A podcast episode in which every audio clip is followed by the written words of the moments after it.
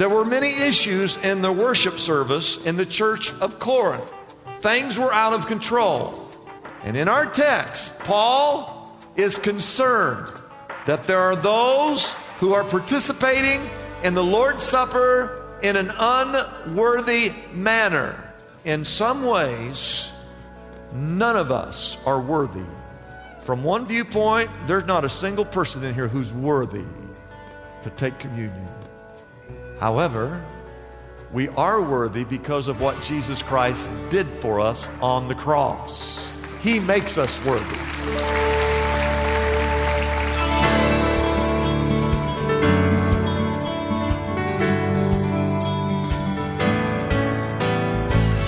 Hello again and welcome as we lift up Jesus with Pastor Dudley Rutherford. I'm Kyle Welch. If you've been searching for a place to be spiritually fed, you have found it. Like you, we believe the Holy Bible contains the spiritual nourishment we need to become faithful servants God requires to help grow His kingdom here on earth. This program is part of an outreach ministry from Shepherd Church, located in Los Angeles, California. Our teaching pastor is Dudley Rutherford, and we join him right now with today's message.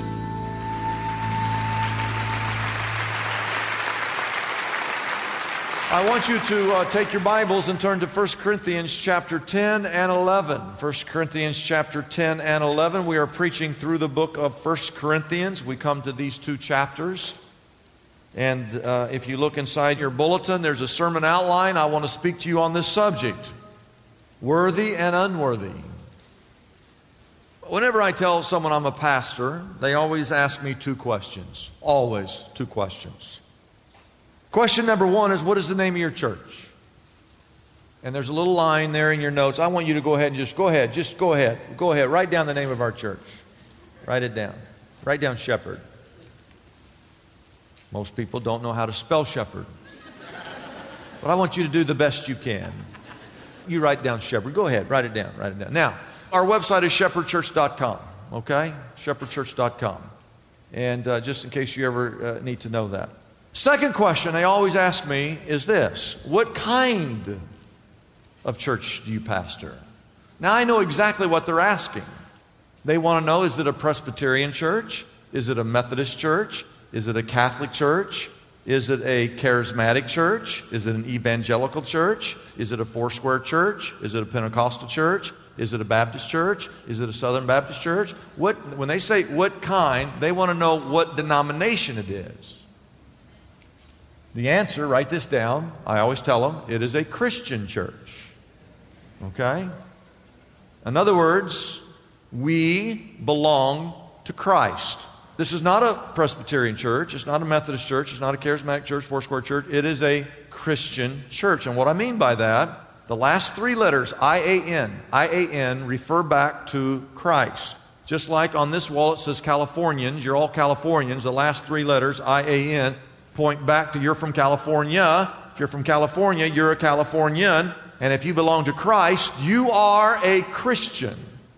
And so this is a Christian church. You need to know that. Someone says, what, what church do you go to? I go to a Christian church. It means uh, that we have, you know, uh, most churches have a state headquarters or a regional headquarters or a national headquarters or a world headquarters, and there's a board, and what decisions they make on those boards filter down to all the churches that belong to that particular denomination. What I'm telling you is this. We're an independent Christian church. That we don't have a state headquarters, we don't have a, there's no regional headquarters, there's no national board or world board telling us we are governed uh, simply. I, I tell you what we do have, we do have a heavenly headquarters. We have heavenly headquarters, and uh, uh, we, we get our directives from the Word of God. It's a church that's based on the Word of God. And the thing that sets this church apart, I believe, from for many churches, not all, but for many churches, is that this church, Shepherd Church, we pattern ourselves after the church in the New Testament. We, we study the church in the New Testament, and we pattern ourselves after that church. Is every, are, you, are you with me on this, okay? Now, uh, we have this little slogan, and you don't need to memorize it, but it says this. We speak where the Bible speaks, and we're silent where the Bible is silent. and in all things love. So it's a little slogan. It's not, it's not in the Bible. We just kind of made it up. That's pretty good, isn't it?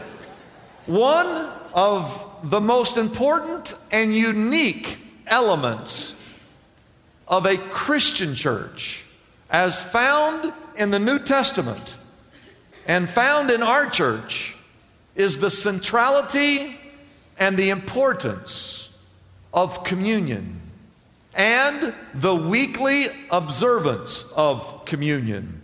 We know that communion was central to the church in the New Testament because from a couple different passages. Here's one. I'm going to put them on the screen. The first one in your notes, I want you to write this down. In the book of Acts, right when the church begins, the first day of the church, the very first day, there were three thousand people who stepped forward, gave their life to Christ, and were baptized. Those three thousand people, it's in the text, in Acts two verse forty-two, that they devoted themselves to four things. Number one was to the apostles' teaching. Number two was to fellowship. Number three, I want you to write that down, was, the Bible calls it the breaking of bread or communion. And number four was to praying. And because we are a Christian church that patterns ourselves after the church that's found in the Bible, guess what? We devote ourselves to the apostles' teaching, to fellowship, to communion, and to praying. Here's the second verse in Acts chapter twenty, verse seven. It says uh, that on the first day of the week that we came together uh, for the purpose of taking communion or breaking bread. We know that the first church, that once Jesus Christ arose from the dead, uh, the resurrection that took place on Sunday, that became the main day each week where the church gathered. And when they gathered, we know this for a fact, that they always participated whenever they met, they participated in what's called communion or the Lord's Supper. And so communion is that time each week. And the reason I say each week, and I want you to get this, it's what separates this church from a lot of churches. Some churches only do communion once a month. Some churches only do communion once a quarter. Some churches only have communion twice a year. Some churches take it once a year. Some churches don't even take communion. But here at Shepherd, when you come to this church, because we're a New Testament church, Christian church, pattern of the Bible, we take communion every single week, every time we get together. And communion is that time each week in every service where we gather together to focus on what Jesus Christ did for us on that cross. Do you have that? You got that? You think you could explain that to somebody? Okay. When you come to First Corinthians chapter ten and eleven, it shifts to a section of scriptures that is five chapters long. It's almost a third of the book. And in these five chapters, Paul deals with things that are happening in their worship service. And there's one word that describes the worship services in the church at Corinth. I want you to write this word down. It's the word chaotic. There were many issues in the worship service in the church of Corinth. Things were out of control. We don't have time to look at all of them because I'm only looking at one of these things today. One of those issues that he deals with in these five chapters is communion. And in our text, Paul is concerned that there are those who are participating in the Lord's Supper in an unworthy manner. And the reason, now let me say this to you, in some ways, none of us are worthy. From one viewpoint, there's not a single person in here who's worthy to take communion. However, we are worthy because of what Jesus Christ did for us on the cross. He makes us worthy. But Paul's concern, his concern, and you need to, the reason we're doing all this is we're going we're going to serve communion here in a little bit, so I hope you're paying attention. His concern is that there were people who were taking the communion in an unworthy manner.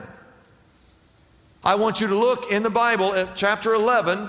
I want you to look at verse twenty-seven.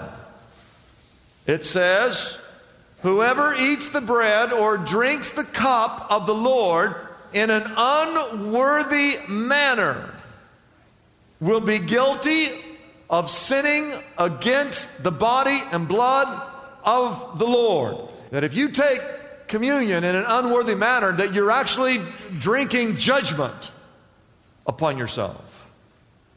So, what I want to do is I want to read through this text. I love this sermon. You know why? Because it preaches itself. You don't even need a preacher. You just kind of read it and it just preaches. So I hope you have your Bibles. I want you to look at verse seventeen. We're going to read two verses here as we begin. Paul says, "In the following directives, I have no praise for you. For your church services do more harm than good." Well, that's not a very nice thing to say. He says in verse eighteen, "In the first place," okay, this is his first pet peeve, the thing that's bothering him, "I hear that when you come together as a church, that there are divisions among you, and to some extent, I believe it." I want you to write this down. Whenever you take communion, first of all, there should be unity in the church. Communion is an individual thing in that, in just a few moments, you yourself are going to hold a little piece of bread and a cup of juice. You yourself, individually, you're going to participate today. But not only are you participating individually, we are also participating corporately, because as a church, we're all going to take communion together. So it is an individual thing, but it's also a corporate thing. And over and over in the Bible, we read that the church is supposed to be united. United in its purpose. United in its doctrine. United in its care for one another. The Bible says when one person hurts, that we should all hurt. When one person rejoices, we should all rejoice. If you think about it, we're also united because we've all benefited from what Jesus Christ did for us on the cross. Jesus forgave us of all of our sins. Jesus washed all of our sins away. Did Jesus provide salvation just for you, or did he provide salvation for everyone? Which is it? For everyone. And doesn't it make sense that if Jesus died for all of us so that we could all go to heaven where we will live for all of eternity together, isn't it kind of silly that we can't get along here now in the church? Isn't that just a little silly? And in reality, we're making mockery of communion, because what you're doing is you're saying, when you hold these emblems, you're going to say, "Lord, thank you for loving me, and thank you for forgiving me. And Lord, I so appreciate the fact that you have redeemed me and that you have saved me. God, thank you for forgiving me for all of my sins. But that old so-and-so over there, I can't stand that guy over there. What in the world is old sister Susie doing? Have you seen her and what she's been up to? I tell you, that guy over there, he makes me sick to my stomach. But Lord, thank you for forgiving me for all of my sins." The Bible talks about before you give an offering, before you put a dime in the offering plate, and you have something against a brother, that you and your brother are to go work out that disagreement, and then you come and offer your gift. And in the same way, you should not be participating in communion. If you're fighting with someone here today, you need to make amends with that person, because in just a few moments, we're going to participate together and we're going to think about what Christ did for us on that cross. I want you to write this word down, or words, the word potluck. That's the context of, of what you're reading here. I'm going to explain this to you. First, I want to make sure, how many of you know what a potluck dinner is? It's one of the things that I don't like about a large church, because we can't do potlucks. You can't do a potluck for ten thousand people, okay? In smaller churches in the Midwest, sometimes they do them, some churches do them every week. Once a month, it was like, you know, the third Sunday of every month, we're going to have potluck. And what it is, everybody brings a dish of food. You bring your best dish. I bring my best dish. We put it on a big table, and we get in line, and then we go through the line, and you just fill your plate. It's called a potluck. And the church in Corinth, they didn't have big buildings like this, okay? You got to have your mindset and understand. They met in houses, people's houses.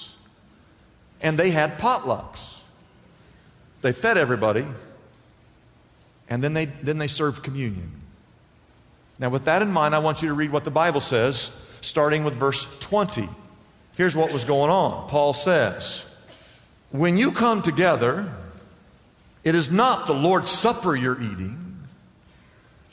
Verse twenty-one, "For as you eat, each of you goes ahead without waiting for anybody else.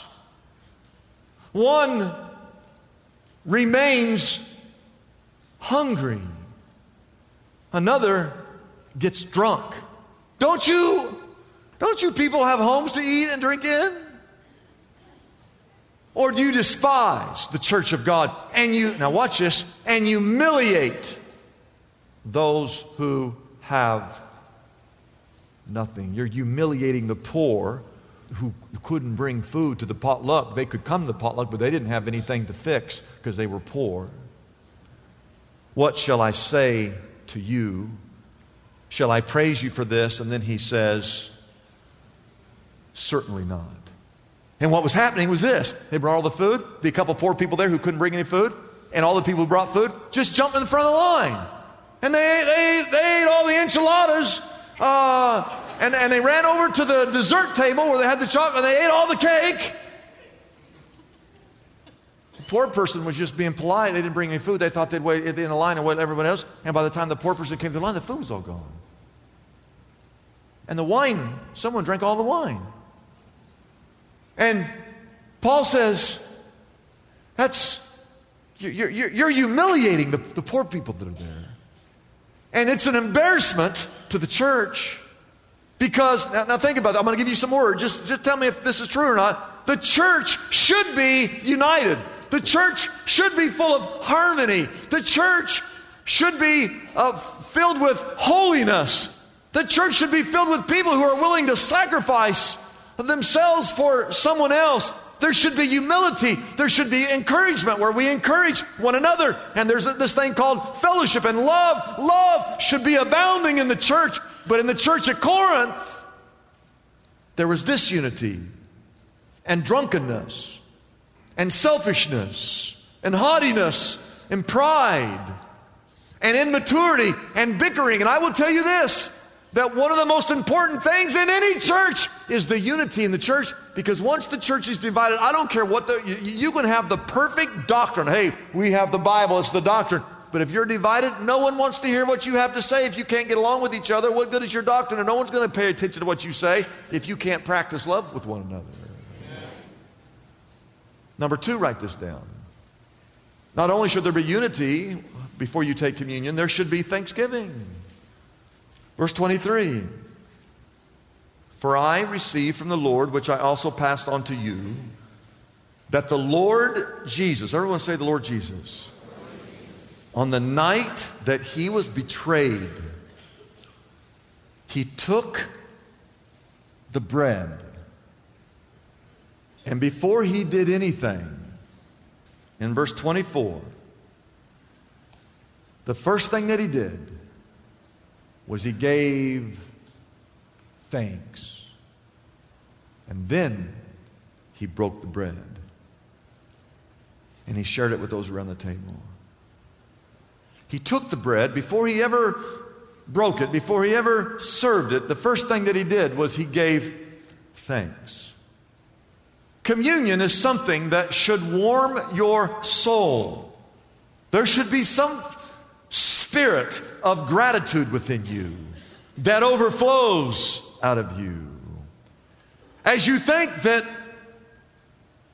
what Christ did on that cross, that he did it for you, you should be grateful about that. Don't turn to it, but over in the previous chapter, in chapter ten, verse sixteen, it's actually called a cup of thanksgiving is the name of it. It's called, they call it a cup, the, you know, we call it communion. The, uh, chapter ten calls it a cup of thanksgiving. And here's the deal. You hold the piece of bread in your hand. And you hold the cup of juice in your hand.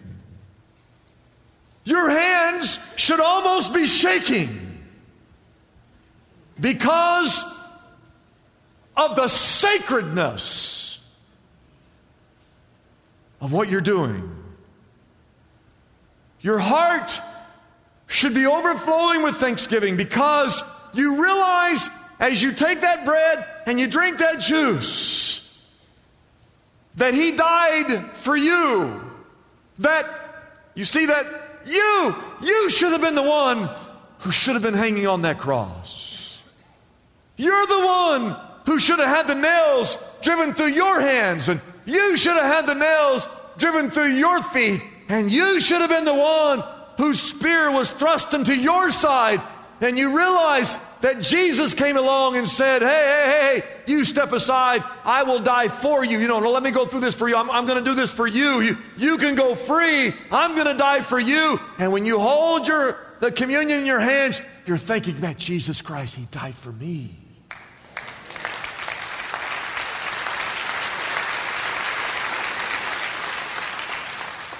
Number three, there should be a remembrance. What the Bible calls a remembrance. Verse twenty-four, it says, and when He had given thanks, He broke it, and then He said, this is my, what? My body, which is for you. And He's saying that when you take that little piece of bread, man, it's just a little tiny piece of cracker. You couldn't get it any thinner if you had a laser beam. But He says, when you hold in your hand that little piece of bread and you take it, you should take it in remembrance, remembering that Jesus Christ gave up His body for you.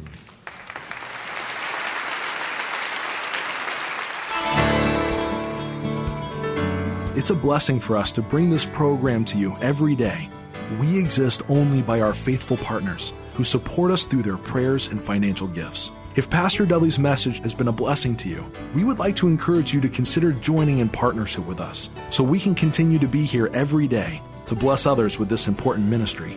Your gifts, whether large or small, are greatly appreciated and go directly to help keep us on the air. You can find out more about supporting us by calling our toll-free number, eight eight eight, eight one eight, four seven seven seven. That number again is eight eight eight, eight one eight, four seven seven seven. We have operators standing by and ready to take your call. You can also support us by going to our website, liftupjesus.com forward slash reach. That address again is liftupjesus.com forward slash and then the word reach. We live in the most distracted culture in the history of the world. We see about ten thousand messages every day. We even touch our phones about two thousand times a day. We're literally being overwhelmed with information. That's why there's no better time than right now for Dudley Rutherford's remarkable new book, One Thing: Rediscover a Simpler Faith in Our Complicated World. In this timely book, Pastor Dudley invites you to open your Bible and look closely at seven key passages of Scripture where you'll find the beautifully uncomplicated phrase, one thing. These scriptures will quiet all the noise that you're hearing and call you back to a simpler faith.